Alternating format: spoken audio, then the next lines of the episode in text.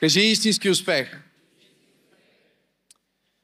Колко от вас започват да осъзнават, че успех е дефиниран през Божието Слово и призмата на това, което преподаваме последните няколко седмици, е много различен, много по-дълбок, много по-смислен и много по-красив от това, което се презентира за успех в социалните мрежи в интернет и дори в много от холивудските филми. Колко от вас са съгласни, каже аз.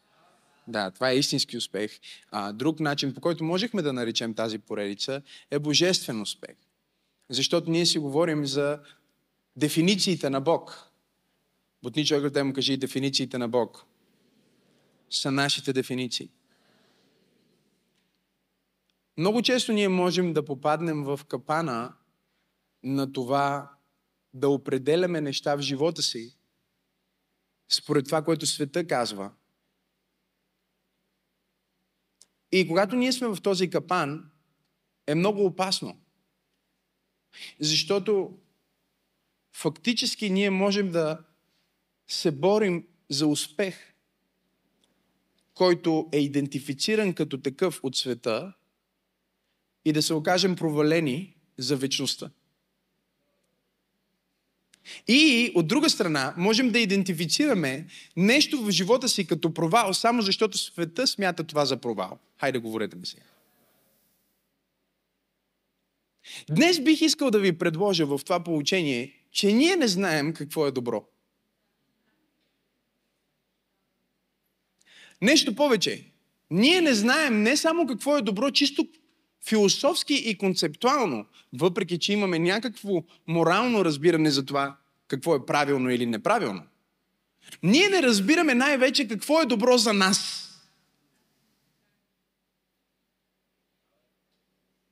До такава степен, че понякога в ретроспекция най-голямата трагедия в нашия живот и онова, което ние сме смятали за най-голямо зло, се оказало най-голямото. Кога стана добро? Когато ти го разбра,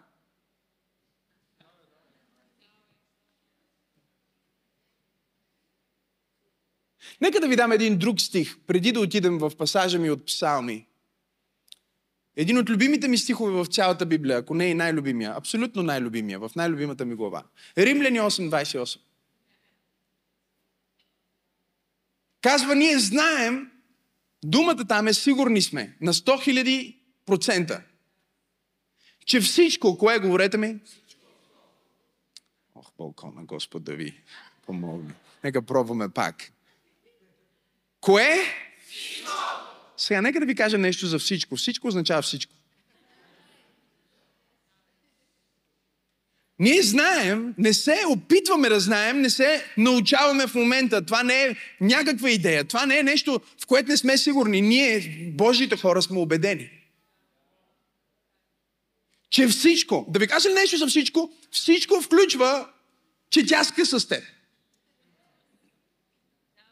Да ти кажа ли нещо за всичко? Всичко включва това, че те съкратиха.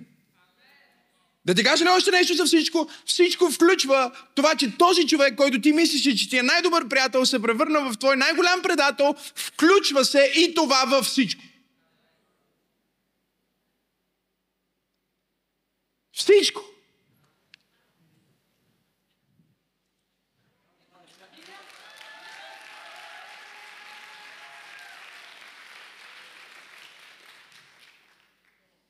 съдейства. Знаеш какво означава думата съдейства? Чуйте ми сега. Означава, чуйте, означава съдейства, означава действа за, работи с. Всичко, всичко работи. Разведохме се, работи. Ама, това е много лошо, което стана. Ама работи.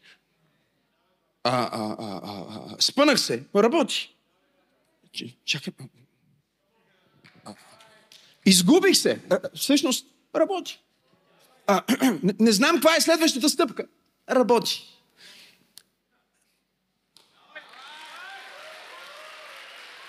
Сега разбирате защо това е един от любимите ми стихове, най-любимия ми стих в цялата Библия. Защото ти казва, че това, което знаеш и не знаеш, онова, което си идентифицирал и все още дори не си видял, вече работи. Аз не знам какво ще стане с тебе в понеделник или вторник, когато ще слушаш тази проповед онлайн, или сряда, когато я слушаш, защото слушаш винаги с закъснение, или в четвъртък, или в петък, или в събота, или в неделя. Аз не знам какво ще стане с теб в 2024, не знам какво ще стане в 2025, не знам какво ще стане в 2030. Честно казано, не знам дали ще има 2040, но знам, че всичко.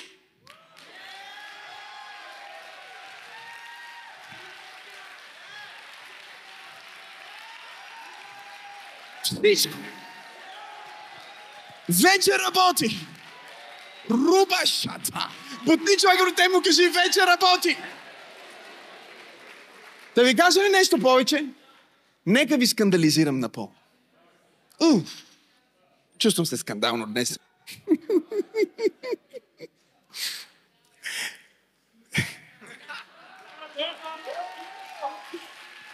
Нека си набера малко хейтери, защото всичко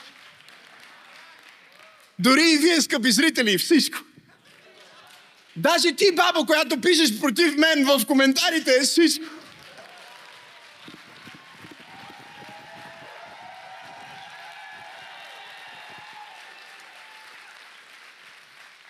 Всичко. Тодо? Everything?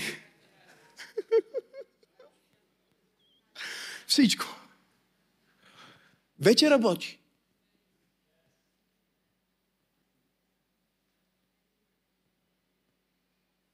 За теб. Псалм 119. Няма да четем целия. Първо ще вземем нов превод. После ще вземем моя превод. После ще чуем Божия превод. И ще стане много интересно. 65 стих. Тет. Кажи тет. Ще го хванеш след малко. Добре си сторил Господи на своя служител. Сега, искам да разберете. Добре, Давид е доволен. Той идентифицира това, което след малко ще каже, като много добре. Питай човек от тебе как си? Много добре. Казва, много добре си поступил Господи към своя служител според своето слово. Тоест вече разбрахме, че добре е само според Словото, а не е добре според теб.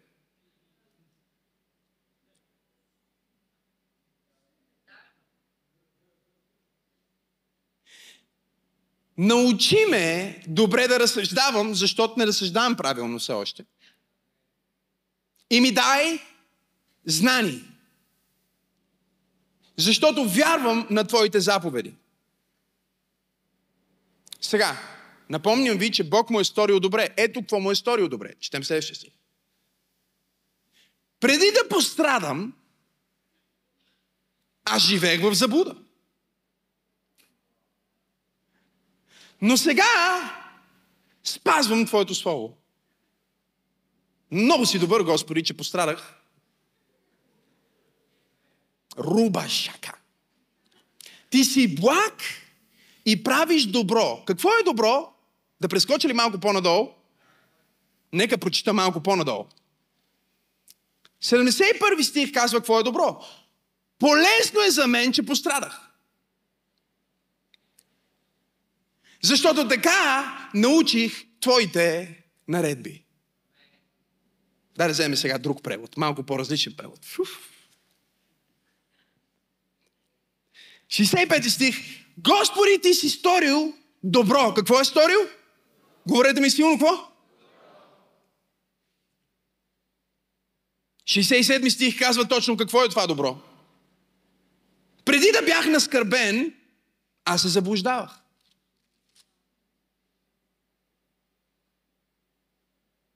Мисля, че схващате къде отивам. Нека ви го покажа по-добре в 71 стих. Добре ми стана, че бях наскърбен. За да науча твоите повеления.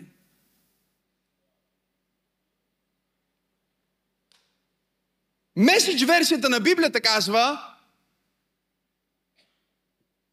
стресът ми се отразява чудесно, перифразирам. Проблемите са много добре за мен, защото те ме научиха, твоя наръчник. Те ме научиха на твоя наръчник за това как да се справя.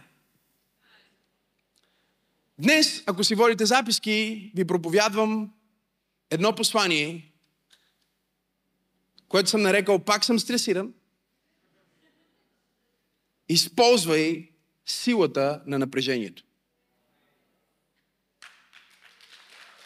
Използвай силата на напрежението. Всички ние минаваме през натиск. Какво е натиск? Натиск е когато нещата върват по такъв начин, че те карат да правиш неща, които не ти се правят. Всички ние минаваме през шок. Кажи шок. Шок е рязко отпадане, може да е в организма. Може да е шок, който е свързан с удар. Кажи удар. Имаме шок понякога в економиката. Економически шок.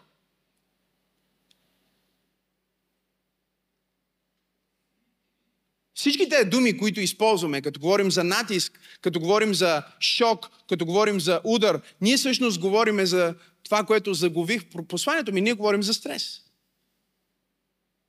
И днес има много проповеди, много книги, много говорене, много блогове и много информация за това как да се справиш с стрес или дори как да живееш живот без стрес. И причината хората да търсят такъв живот без стрес или как да се справят с стреса е, че те не са открили Божията дефиниция за стрес.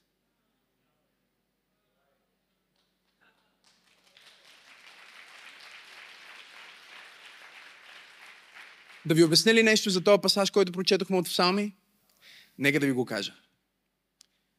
Най-успешният цар на всички времена в историята на Израел се казва Давид.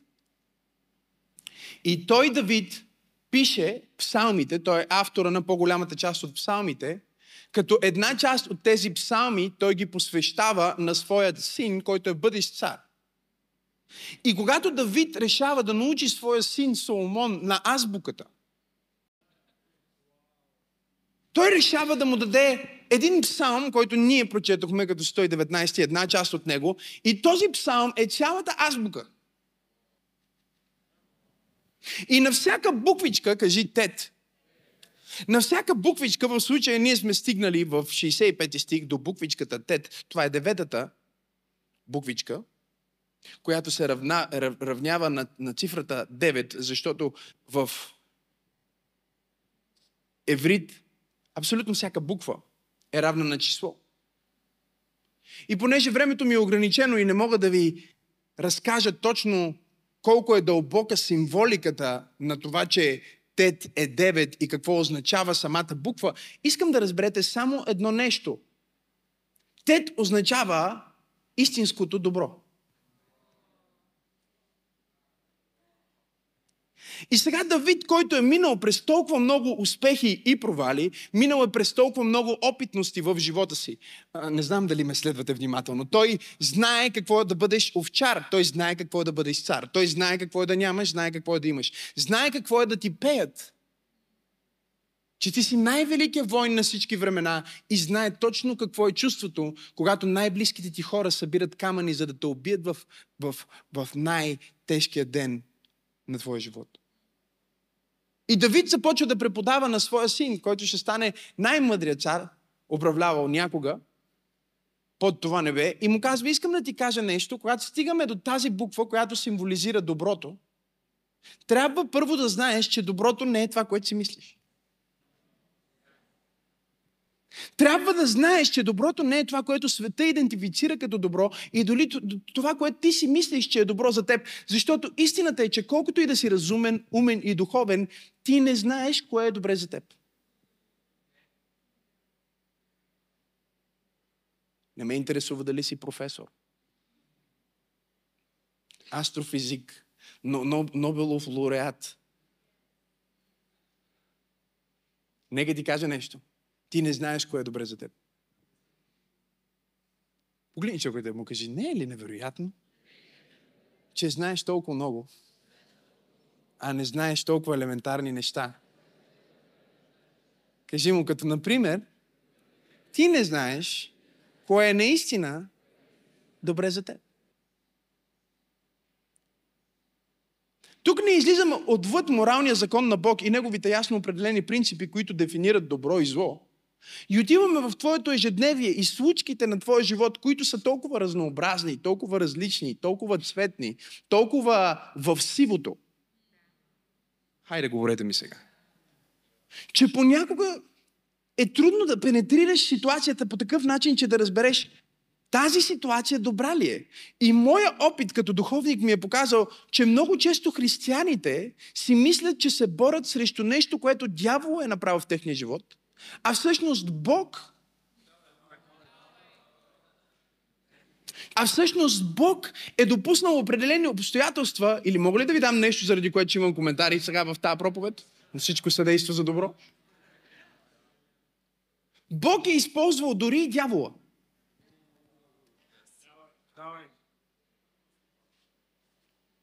Бог е използвал дори и най-големия враг на вярващия, най-големия враг на човека, самия Сатана.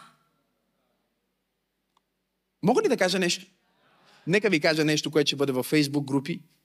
Ще бъде отрязано и сложено и споделено. Дявол е по-употребен от някои проповедници.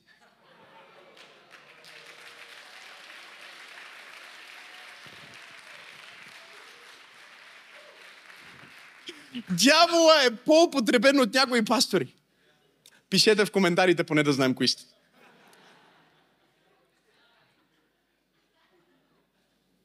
Защото в цялото му старание да те притесни, в цялата му работа да те отесни, в цялата му работа да те изплаши, с всяко следващо негово действие, той те тика по-близо до Бог.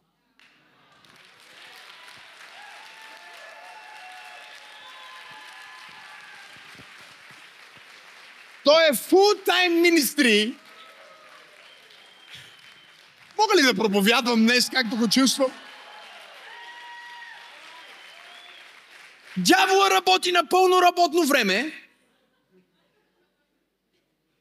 създавайки ти натиск, стрес, хайде говорете ми хора,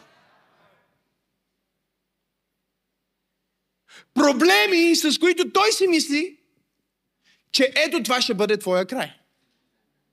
Виждате ли, той не знае, че напрежението е нещо чудесно. Той не знае, че натиска е нещо невероятно. Той не знае, че Бог е устроил човешкия род по такъв начин, че само поставени под определено напрежение ние можем да манифестираме като диамант потенциала, който е вътре в нас. А, аз се опитвам да проповядвам днес на някой. Бутни човек да му кажи, Бог те благословил с натиск. Чувстваш се натиснат, чувстваш се притиснат, чувстваш се притеснен. Ти не знаеш, че натиска, притеснението и оттеснението е всъщност провидението под прикритие, което Бог е изпратил, за да направи разкритие на твоята съдба. Не знам на кой проповядвам днес, но има нужда от Голият, за да има Давид. Има нужда от братя, които да предадат Йосиф, за да стане Цефнат Панех.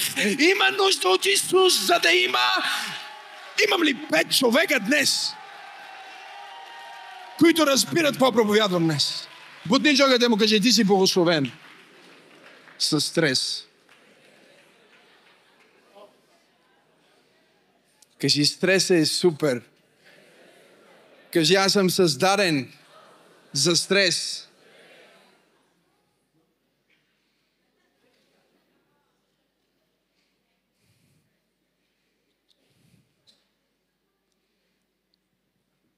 Хората искат живота им да стане по-малко стресиран, да бъдат по-малко стресирани. Защото те не разбират, че има поне два вида стрес. Има стрес, който се нарича дистрес. Кажи дистрес. Но има и стрес, който се нарича еострес. Кажи еострес.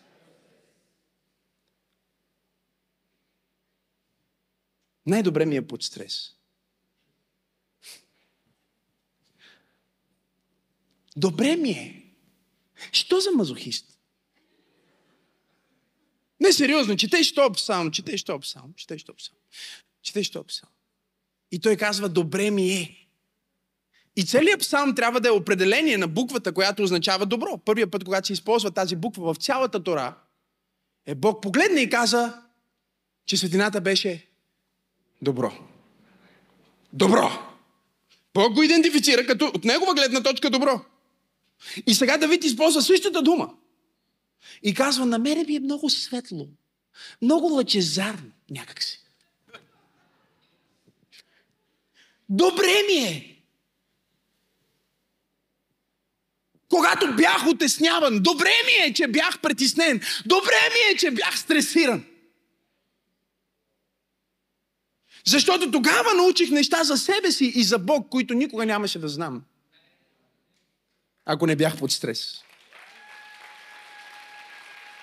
О, Боже мой, аз се опитвам да проповядвам в пробуждане. Кажи стрес. И ти пак си по стрес. И всъщност проблема да бъдеш под дистрес е, че ти не си разбрал, че този стрес може да бъде еустрес, в който ти да разкриеш потенциали и залежи на помазания в теб, които не могат да се манифестират без достатъчно напрежение.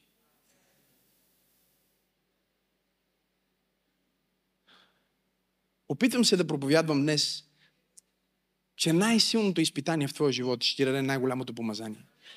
Мога ли да го кажа както е? Ще ти разкрие какво си имал, за което не си знал. Давид казва, Господи, ти си показал голяма добрина към мен, защото страдах. Кой говори така? След това казва в 71 стих, добре ми стана. Сега ти си мислиш, че като казва добре ми стана, ще каже, като ми сипаха една ракийка. Все пак проявяваме на българска публика, нали?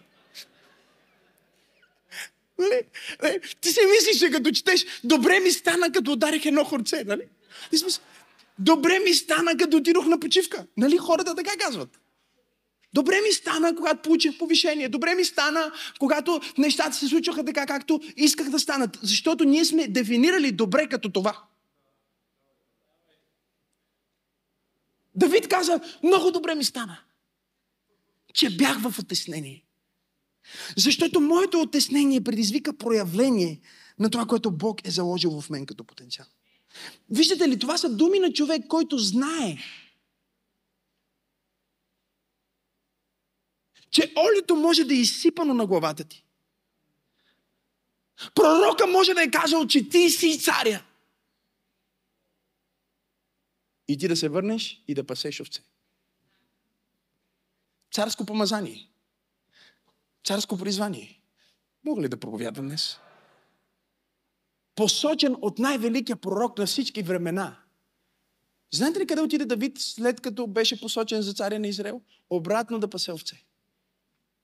Чувствал ли си се някога? Като че си помазан за нещо повече. Мислил ли си си някога, че, че абе, Бог, Бог има по-голям план за мен. Всички тези пророчества, всички тези мечти, всички тези обещания, всички тези откровения, те не са просто за да паса овце. Давид бе научил, че всъщност с цялото това помазание и целият този потенциал, той никога нямаше да стане цар докато не се появи външен натиск.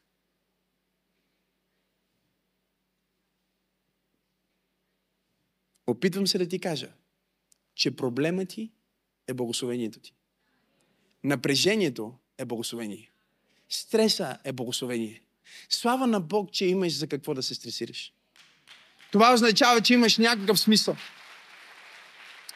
О, аз се мислех, че ще ръкопляскате по-вълнуващо.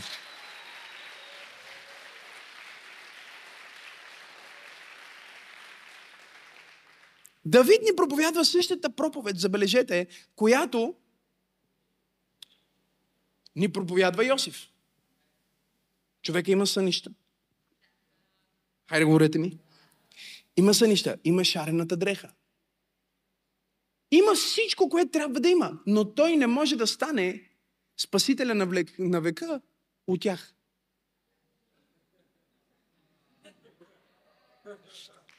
Той не може да стане спасител на века в, в, в дома си. И затова Бог сега казва, какво ще се изисква? Ах. Това е само за зрели духовни хора. Това е препоръчителен родителски контрол. Тази програма не се препоръчва за християни, които са вярващи от по-малко от 18 години. Сложете червена точка, моля ви. Бог го гледа там някъде в Ханан с шарената му дрежка и огромното му помазание и всичките сънища и видения и казва, какво ще се изисква, за да спасиме целия свят чрез теб? Аха, ще трябва да бъдеш хвален в ров. Просто да си знаеш. После ще трябва да работиш, да управляваш една къща на един човек. Защото ако не си се научил как да управляваш една къща, не можеш да управляваш цяла нация. Мога ли да отворя една скоба? Затова парламент е пълен с измет, защото тия хора не могат да си управляват собствения дом, искат да управляват държава. Просто скоба.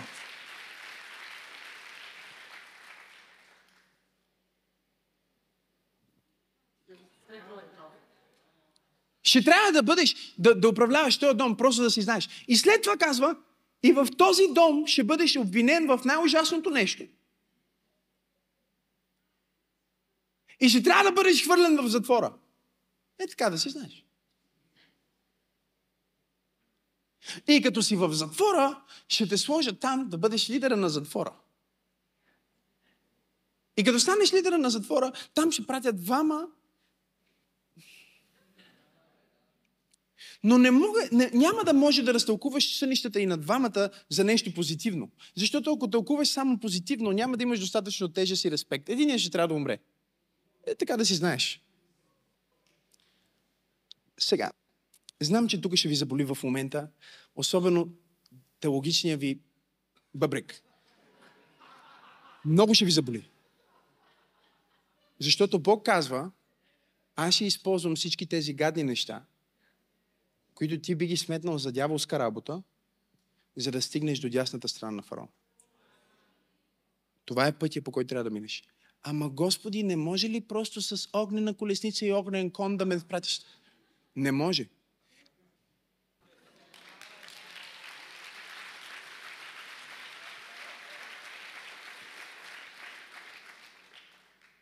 Защото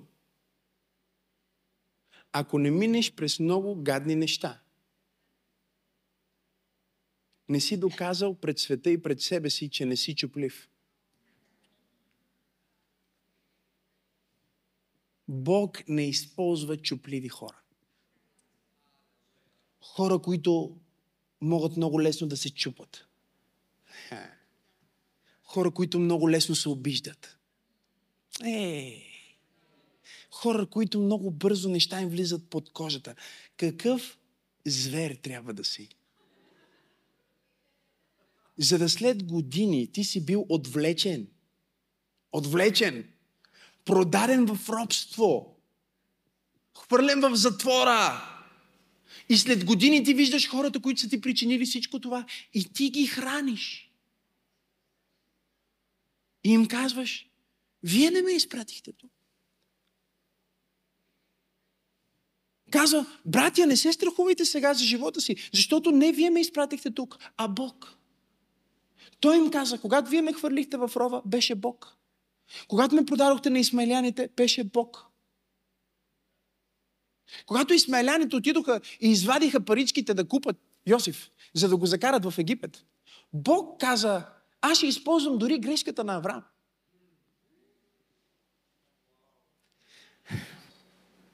за превозно средство на собствените му деца да влезнат в своята съдба.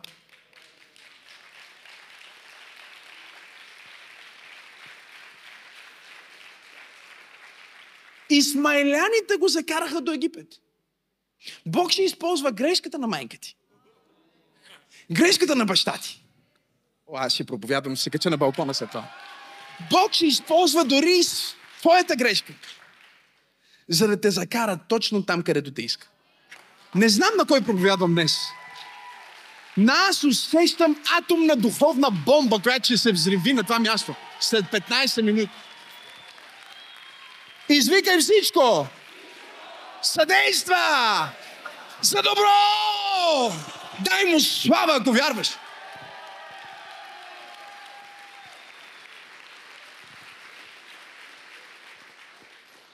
Исмайляните. Твоите най-големи хейтери ще бъдат твоето превозно средство до слава.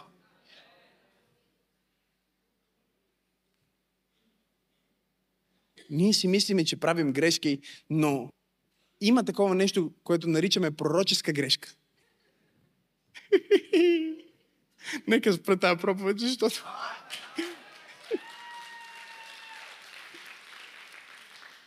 Ти четеш Божието Слово и се чудиш защо всички тези детайли, детайли, детайли.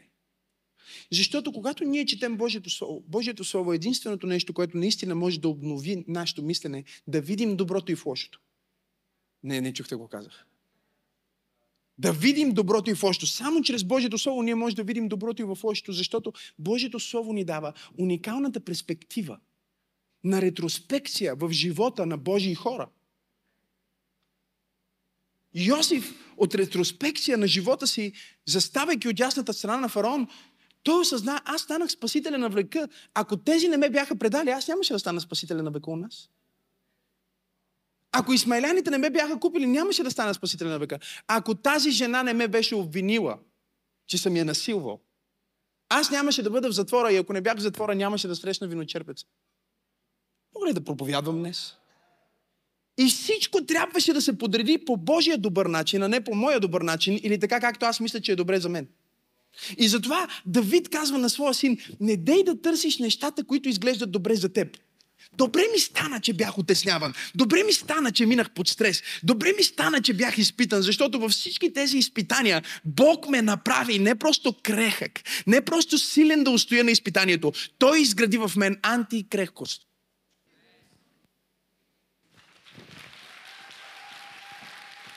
Аз имам нужда от пет антикрехки хора в тази църква.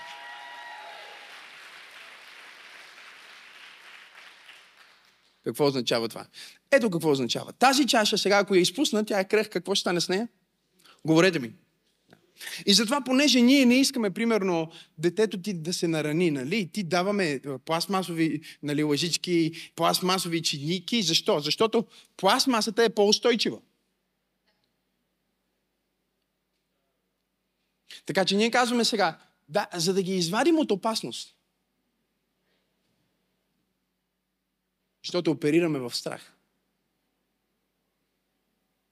Ще им дадем пластмасова чаша, защото пластмасова чаша не може да е схрускат като кристална. Бяхме на вечеря веднъж, дали не беше на някакъв рожден ден. И Доминик на Криси Дени взе една кристална чаша и започна да я хрупа. Човека ядеше кристал.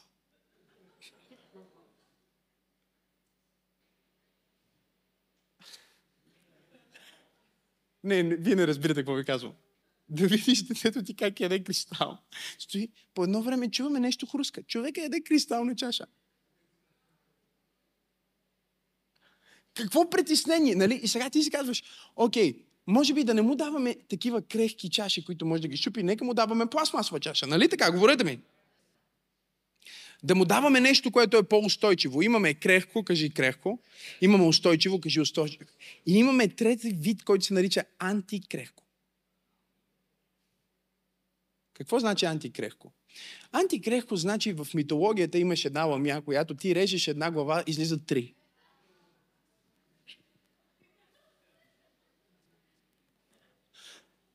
Под стрес чупливото се чупи. Устойчивото издържа. Антикрехкото се подобрява.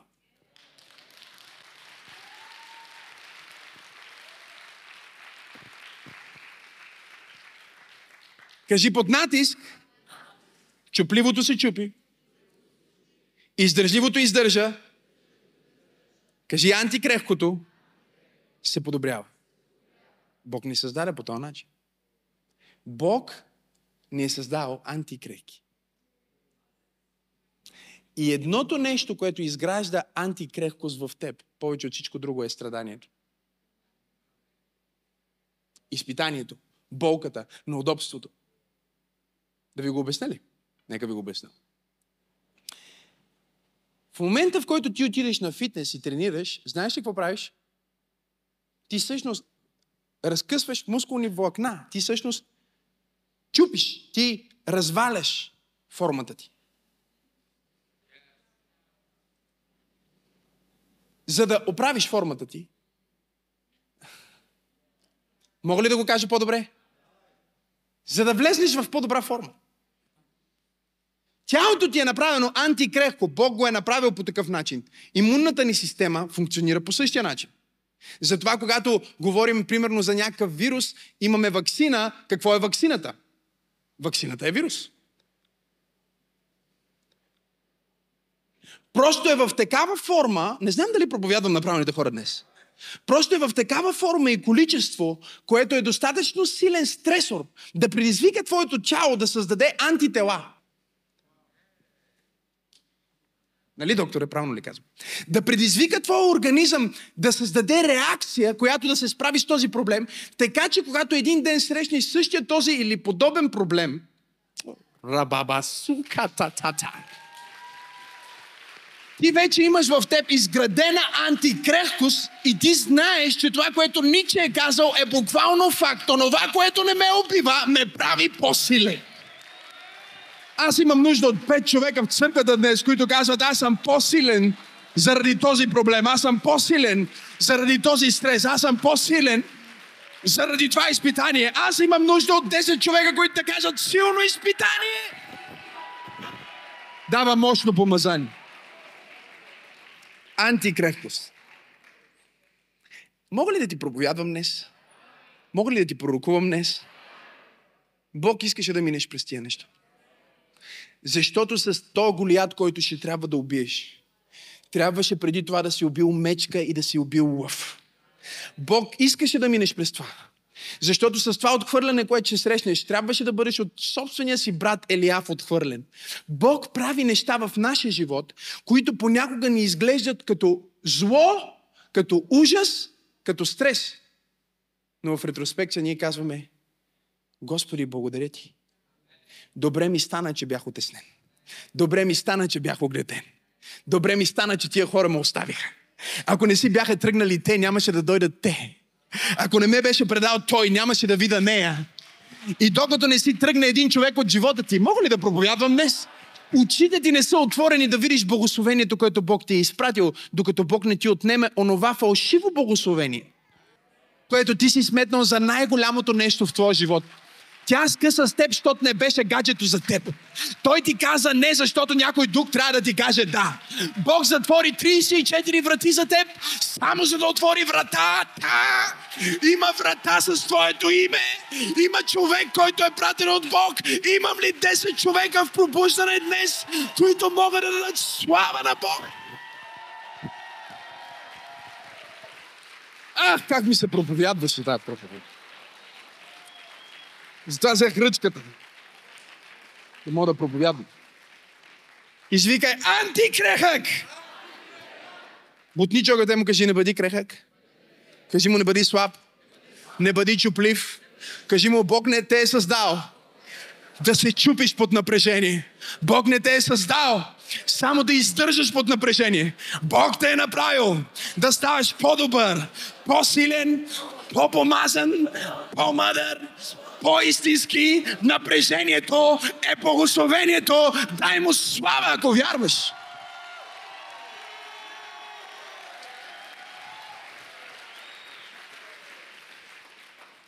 Да ви кажа ли нещо за Божии гиганти, които познавам? Ние сами си създаваме проблеми. Вярно ли? Ние играеме игри с Бог, в които казваме, сега ако се поставя в такава трудна ситуация, препоръчителен родителски контрол. Тази проповед не се препоръчва за незрели християни. Какво сега? Имаме две деца. Какво ако сега си дадем колата? Как, ще се, как ли ще се предвижваме? Това ще бъде стресиращо, страхотно. Нека го направим. Нека да, нека да излезнем от комфорта, за да предизвикаме потенциала, който е вътре в нас.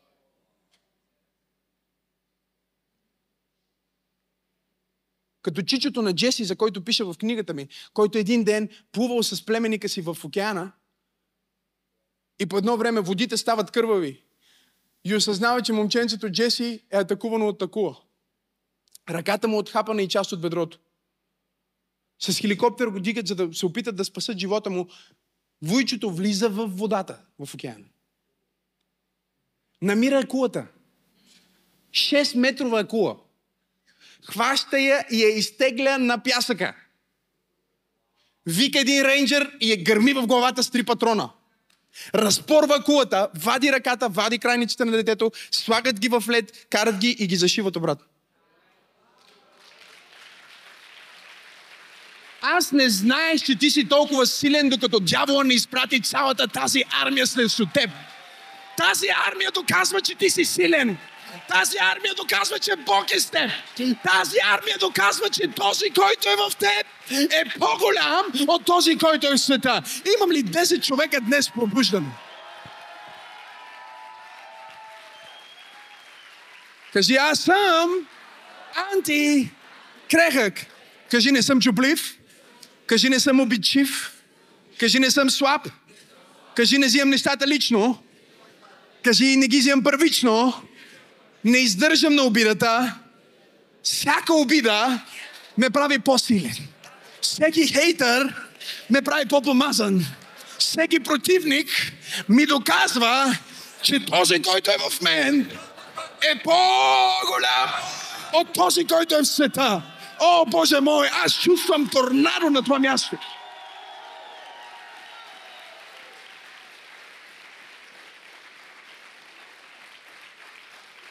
Ти не си създаден за чуплив. Ти не си създаден да се чупиш. Ти не си създаден да изгориш.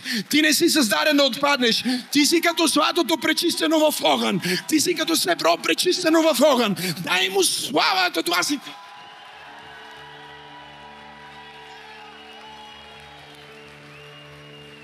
Исках да проповядвам тази проповед.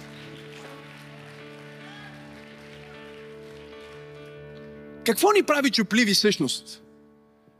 Какво ни прави чупливи? Да ви кажа ли какво ни прави чупливи? Ставаме чупливи всеки път, когато оправяме неща, които трябва да ги оставим развалени.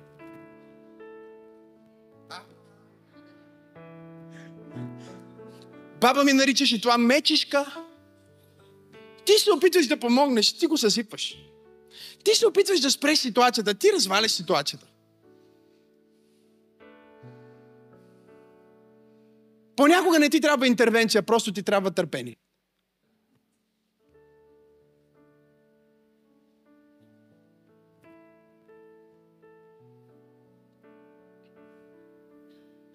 Един човек, има консултация с един човек. И той ми каза, не си представих, че ще стане така. Всичко е надолу. Това, това, това, това, то ми беше пред... Е, всичко е пълна трагедия. Той казва, не си представях, че ще стане така. И аз му казах така. Понеже ти си вярващ. Казах, според теб, Бог в шок ли е в момента?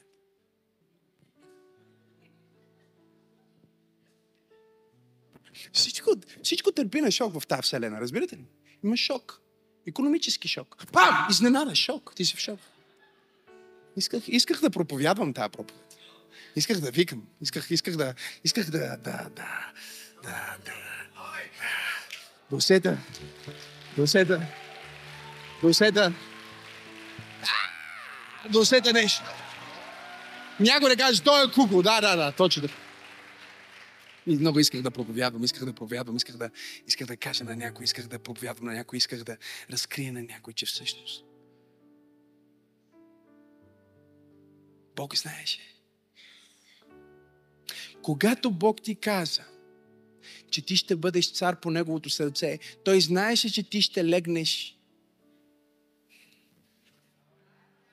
с вицаве. Знаеш. Когато Бог ти каза, че ти си цар по неговото сърце, той знаеше, че ти ще стоиш и ще си броиш войниците. Сега в момента ви карам да се чувствате много объркани. Така исках да бъде. Когато Бог избра Давид от пасището, дали не видя, че ще убие Урия?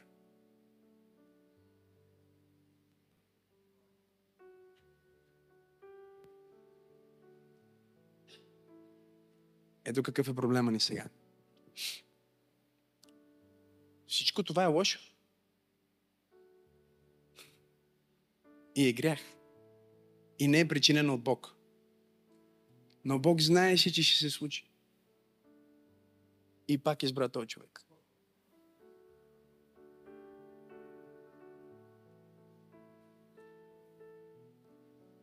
Препоръчителен родителски контрол. Тази проповед не се препоръчва за легалисти.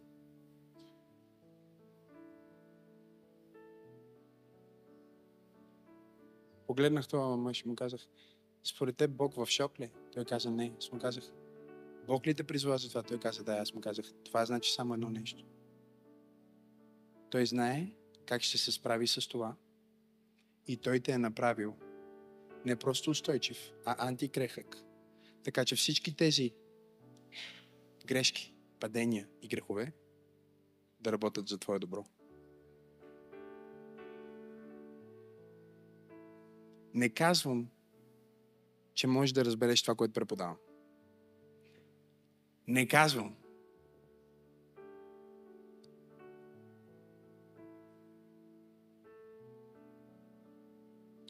Че който и да е човек може да го схване. Просто казвам, че когато там пише всичко,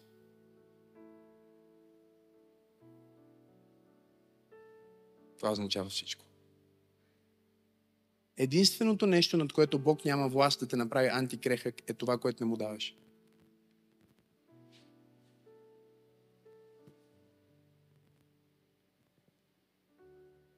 Препоръчителен родителски контрол. Тази проповед има радикални елементи на Божията добрина и благодат. Има некакви откачени хора, като цар Давид, които казват мазохистичното добре ми стана, че ми беше зле. Що за оксиморон? Мога ли да проповядам? Що за противоречие? Що за откачена ситуация? Добре ми стана, че ми беше зле. Как, нали ти беше зле? Даде ми стана ми добре.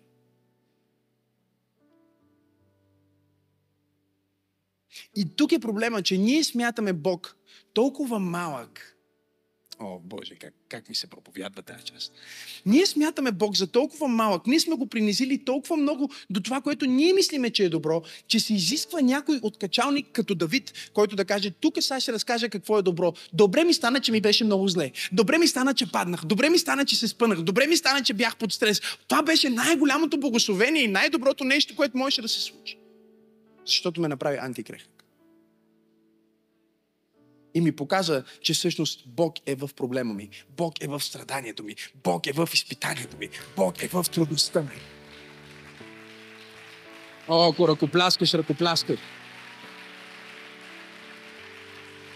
Бог е в най-големия ми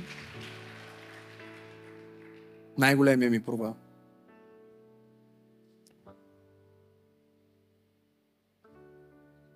Препоръчителен родителски контрол. Как ставаме чупливи? Номер едно, ставаме чупливи не защото сме минали под стрес или през трудност, а защото не сме имали почивка. Не, не, вие не чухте какво казах. Механизма на дявола да те направи чуплив от антикрехък е да не ти даде почивка. Да те държи в битката. Защото колкото и да си антикрехък, отиваме на фитнеса, вкарваме тренировката, ако не дадем шанс на мускула,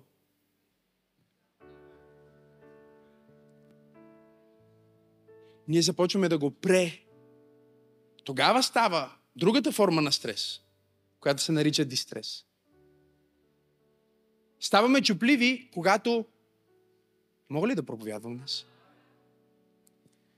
Доброволно се подлагаме на високи нива на стрес, който е токсичен. Да ви кажа ли как?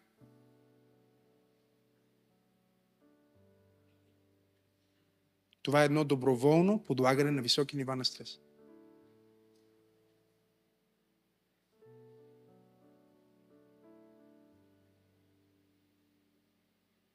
Поглъщането на повече информация дава повече стрес.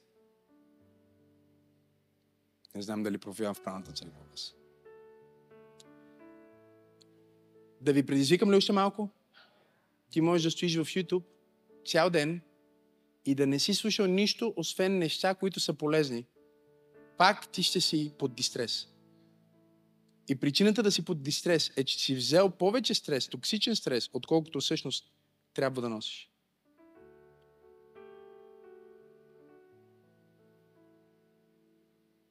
Стана тихо изведнъж тази Другата причина да си чуплив, знаеш ли това е? Че нямаш достатъчно стрес.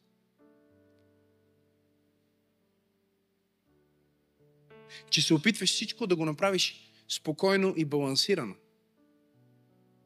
Когато ти казваш, че искаш да направиш всичко спокойно, всичко балансирано, да премахнеш стрес от живота ти, ти си създаваш рецепта за чупливост. Защото ако ти не си бил в битка, в среща с проблем, тогава най-малкият проблем идва и те съсипва. Според водещи психолози, епидемията на депресия и самоубийство, особено между млади хора в добре развити страни, е причинена от новите родителски норми, в които ние не даваме кристална чаша на децата ни, защото е чуплива да не се ударат, им даваме пластмасова. Не им даваме да се играят в пясъчника, защото вътре има микроби. Спираме ги от хора, които ние мислим, че тези хора, те са лоши и даже им казваме, че няма такива хора в света. И много бързо, когато децата ни стигнат до една възраст, в която вече не могат да живеят, в а, тази кула на спящата красавица, която ние сме създали за тях. Тогава те ще се събудят за реалността. Но когато се събудят за реалността, те ще бъдат изключително чупливи. И най-малкото нещо ги чупи. И според водещи психолози, причината за епидемия от депресия и самоубийство, особено между млади хора, в най-добре развитите страни на света, е, че те са израснали по такъв начин, че тази антикрехкост не е била развита и те са станали чупливи. Някой ти казва нещо накриво и ти вече си обиден. Това е нашето поколение. Мога ли да проповядвам днес? Някой, някой собственият му родител му, му, е казал, хей, стегни се. И той вече е край, той е разорен. Той е наранен. Какво прави този мъж на работа? Как се справя този мъж с приятелки? Как се справя този мъж с живота при положение, че той не може да понесе най-малкото напрежение? Когато детето ти се спъне, има частица от стотната на секундата, в която те поглежда.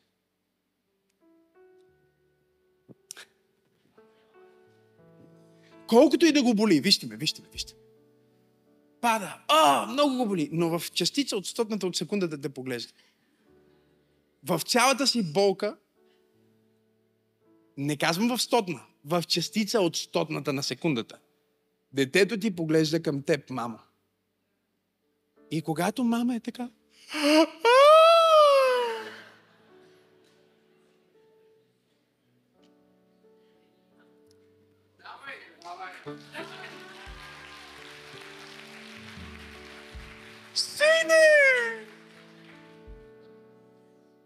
Знаеш ли какъв е проблема? Ти го правиш чуплив. Като отиде на работа и се спъне, и той ще се огледа. И никой няма да направи сине! Ще го вълнат.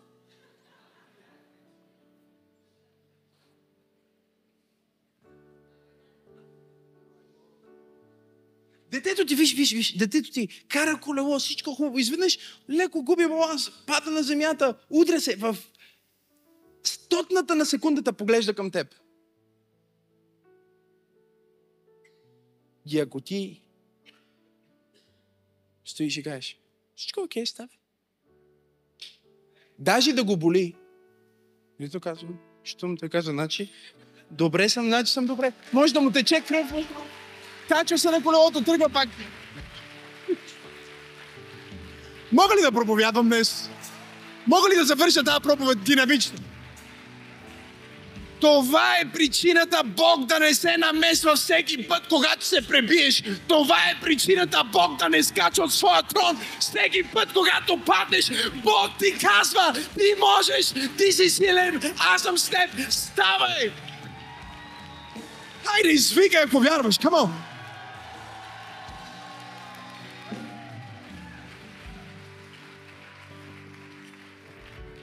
Къде си уволниха ме? И Бог нищо не казва. Защото Бог не е майка ти. Е, някои хора идват от църквата да очакват, че Бог е майка им, а аз съм татко им. Нека да примирим очакванията. Бог не е майка ти и аз не съм татко ти. Мога ли да проповядвам? Не съм като татко ти. Но ако съм татко ти, виж ме. Какво толкова бе? Какво толкова? Ти си мислиш, че е, чакай, един добър родител, е, пастор, те ли купи на Сара скейтборд? Разбира се, знаете ли кой прави нашите деца чупливи в нас? Аз! Проповядвам си собствената проповед на мен. Аз никога не бих купил скейтборд на Сара. Почвам веднага да си мисля какви откачени неща могат да й хрумнат на главата. Откъде знам ли? А, а, а, а. Ще ви разкажа някой път как откраднах на един човек скейтборда. Бях, читаме, бях дете, но откраднах скейтборд. Откраднах скейтборда, махнах колелетата, взех свещи и ги мазах отдолу скейтборда с свещи. Качих се на един хълм и реших, че това е сноуборд.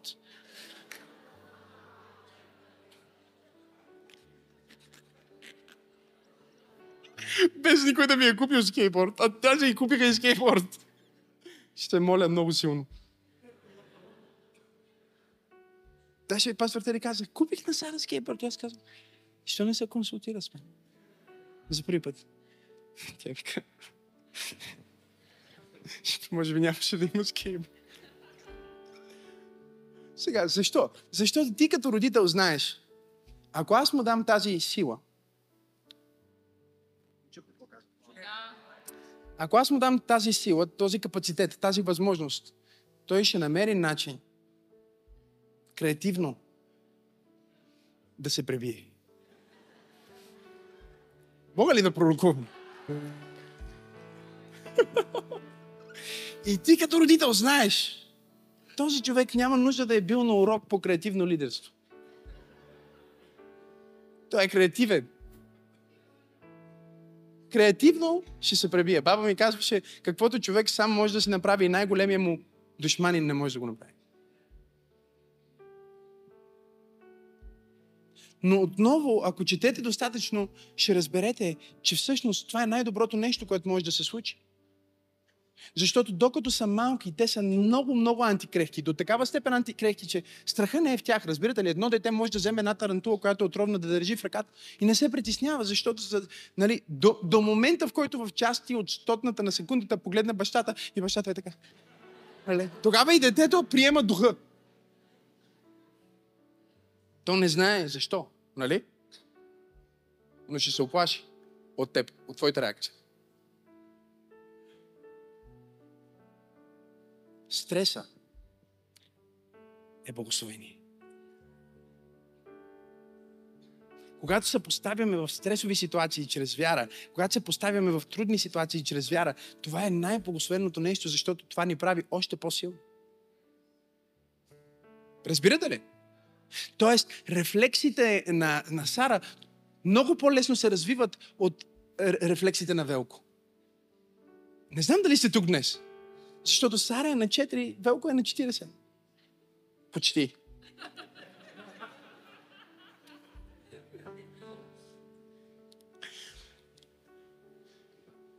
Отивам аз на ски, почвам да се уча на ски. Братче, 30 годишен. Трудно се уча. Гледам едни дечица, които сутринта те отидоха на урок също. Гледаш и ти си кажеш, не, това не, те, те бяха вчера тук също. Нали? Ти си мислиш това в главата ти. Питам инструктора, тези, те са... Да, бе, това виждаш го, да, за първи път е.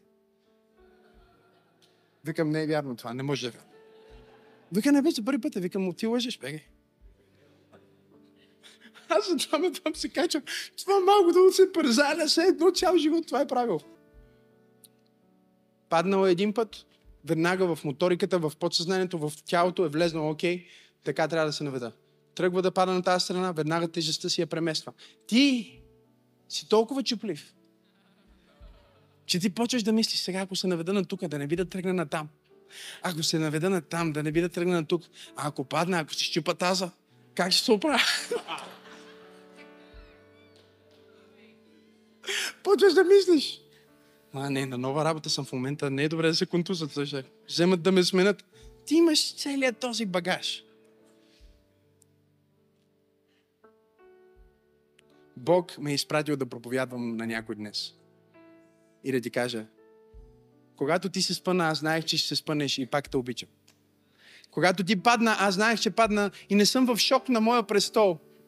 И ако имам една дума към теб, стани, изправи се, изтупай се и продължи напред, защото аз съм те направил антикрехък.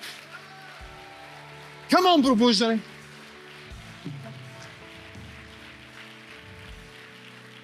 Нека свърши. Считайте го за пълна радост, братя мои. Забележете, когато падате, е, това е проповед, която никой проповедник не е проповядвал. Радвайте се, когато падате. Не, днес ние проповядваме проповеди против падане. Яков каза, ако паднахте, супер сте. Стана тихо изведнъж. Считайте го за пълна радост, братя мои, когато падате в разни изпитания. Като знаете, че изпитанието на вашата вяра произвежда какво? Разбирате ли? Кълта, пръста и, и диаманта е едно и също.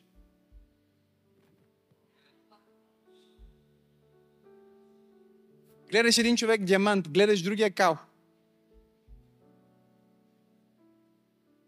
Каква е разликата? Времето и напрежението. Времето и напрежението. Като знаете, че изпитването на вашата вяра, нека да ви кажа, Бог не изпитва нещо, което нямаш. Някой казва, о, нямам вяра. Не, не. Изпитанието доказва, че имаш вяра. Бог не изпитва нещо, което нямаш. Това е изпитването на това, което имаш. Да, това е все едно. Не си учил, никога не си бил в училище и изпит. Викат те за изпит. Чакай да, аз не съм в това училище. Какъв изпит? Разбира се, че няма изпит, защото ти никога не си бил ученик там. Изпита е само ако си научил нещо. Бог казва, аз вече ти дадох вяра, сега ще изпитаме твоята вяра. Няма проблем, защото изпитанието на твоята вяра произвежда твърдо ставаш като диамант.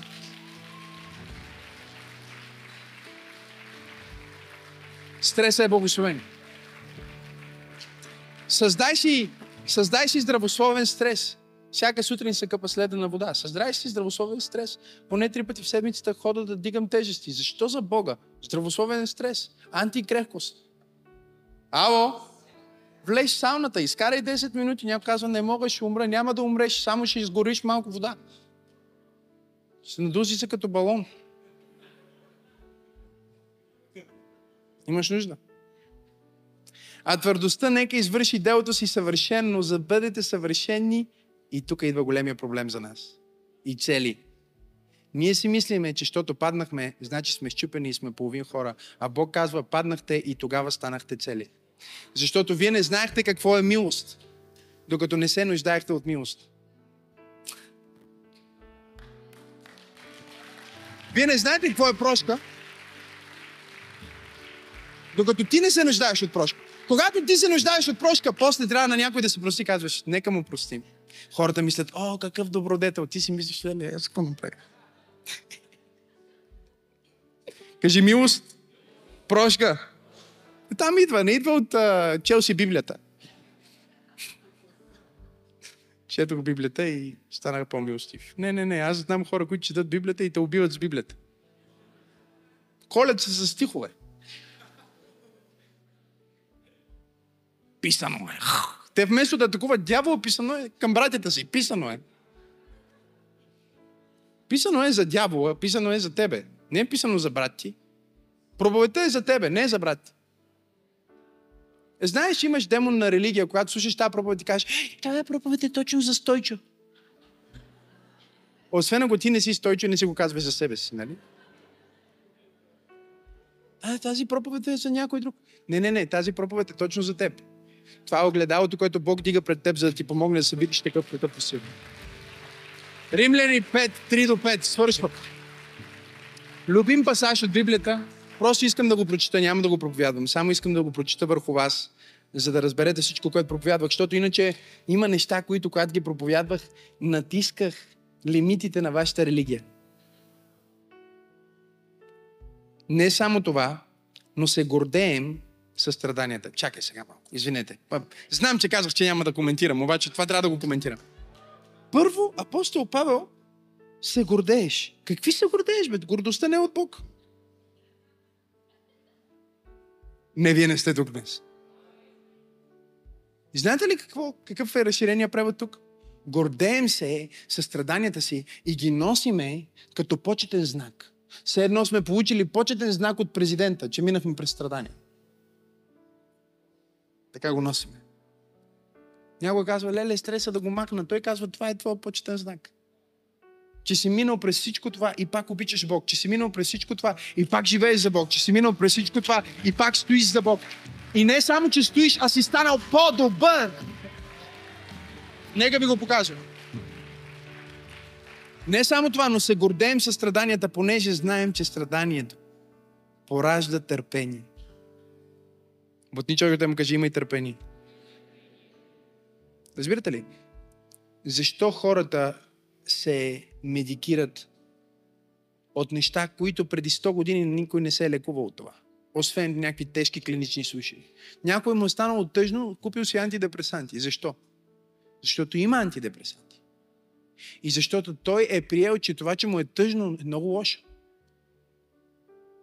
Давид каза, радвам се, че ми стана тъжно. Като ми стана тъжно, аз се замислих, зачетох се и научих някакви неща за живота и за Бог. И вече не съм тъжен. А съвременният човек казва, не, не е добре да е тъжно, затова трябва да пия две уискита, за да се успокоя, или да отида да взема някакви хапчета, за да излезна от депресия. Много хора мислят, че са депресия. Те не са в депресия, просто са тъжни. А, някои дори не са и тъжни, просто са се замислили.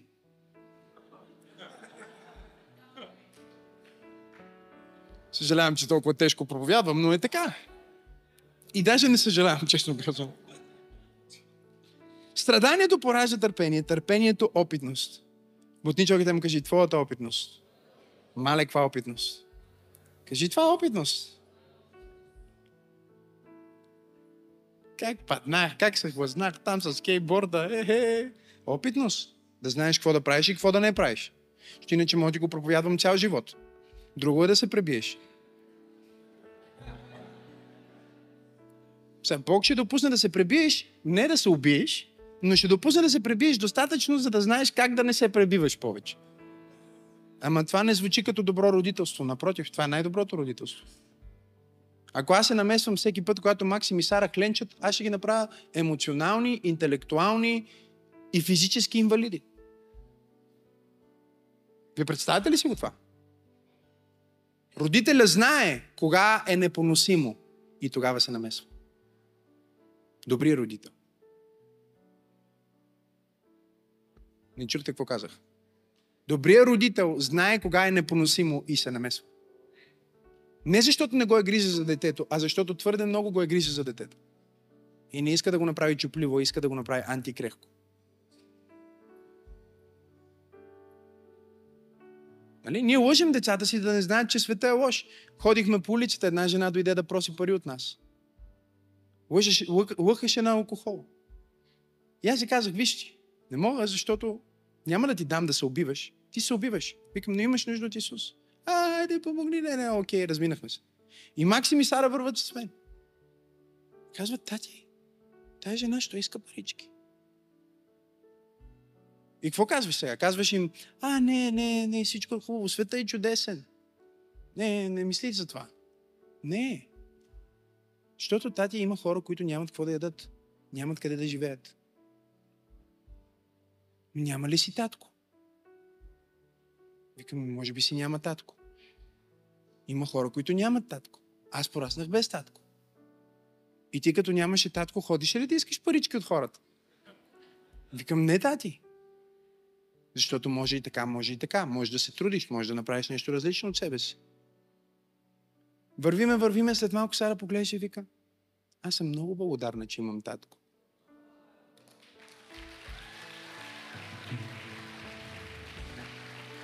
И че имам парички. Ние искаме да скриеме света от децата ни, лошото от децата ни. Все едно Бог така прави. Не, Бог казва, да, това е. Злото е тук, ето го. Беше ангел. И понякога се прави пак на ангел и е трудно да разпознаеш дали е той или не е той. Казва, аз, дете мое, съм те екипирал. С антикрехкост, с разумен дух и с планирани изпити, затруднения, стресове, теготи и проблеми. Ще имаме, казва в този живот, това, това, това, това, това, това, това, нали? Всички четат тая част, което казвам това.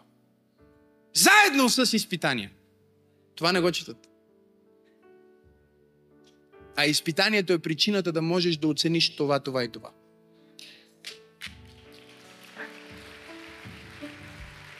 Нека свържем.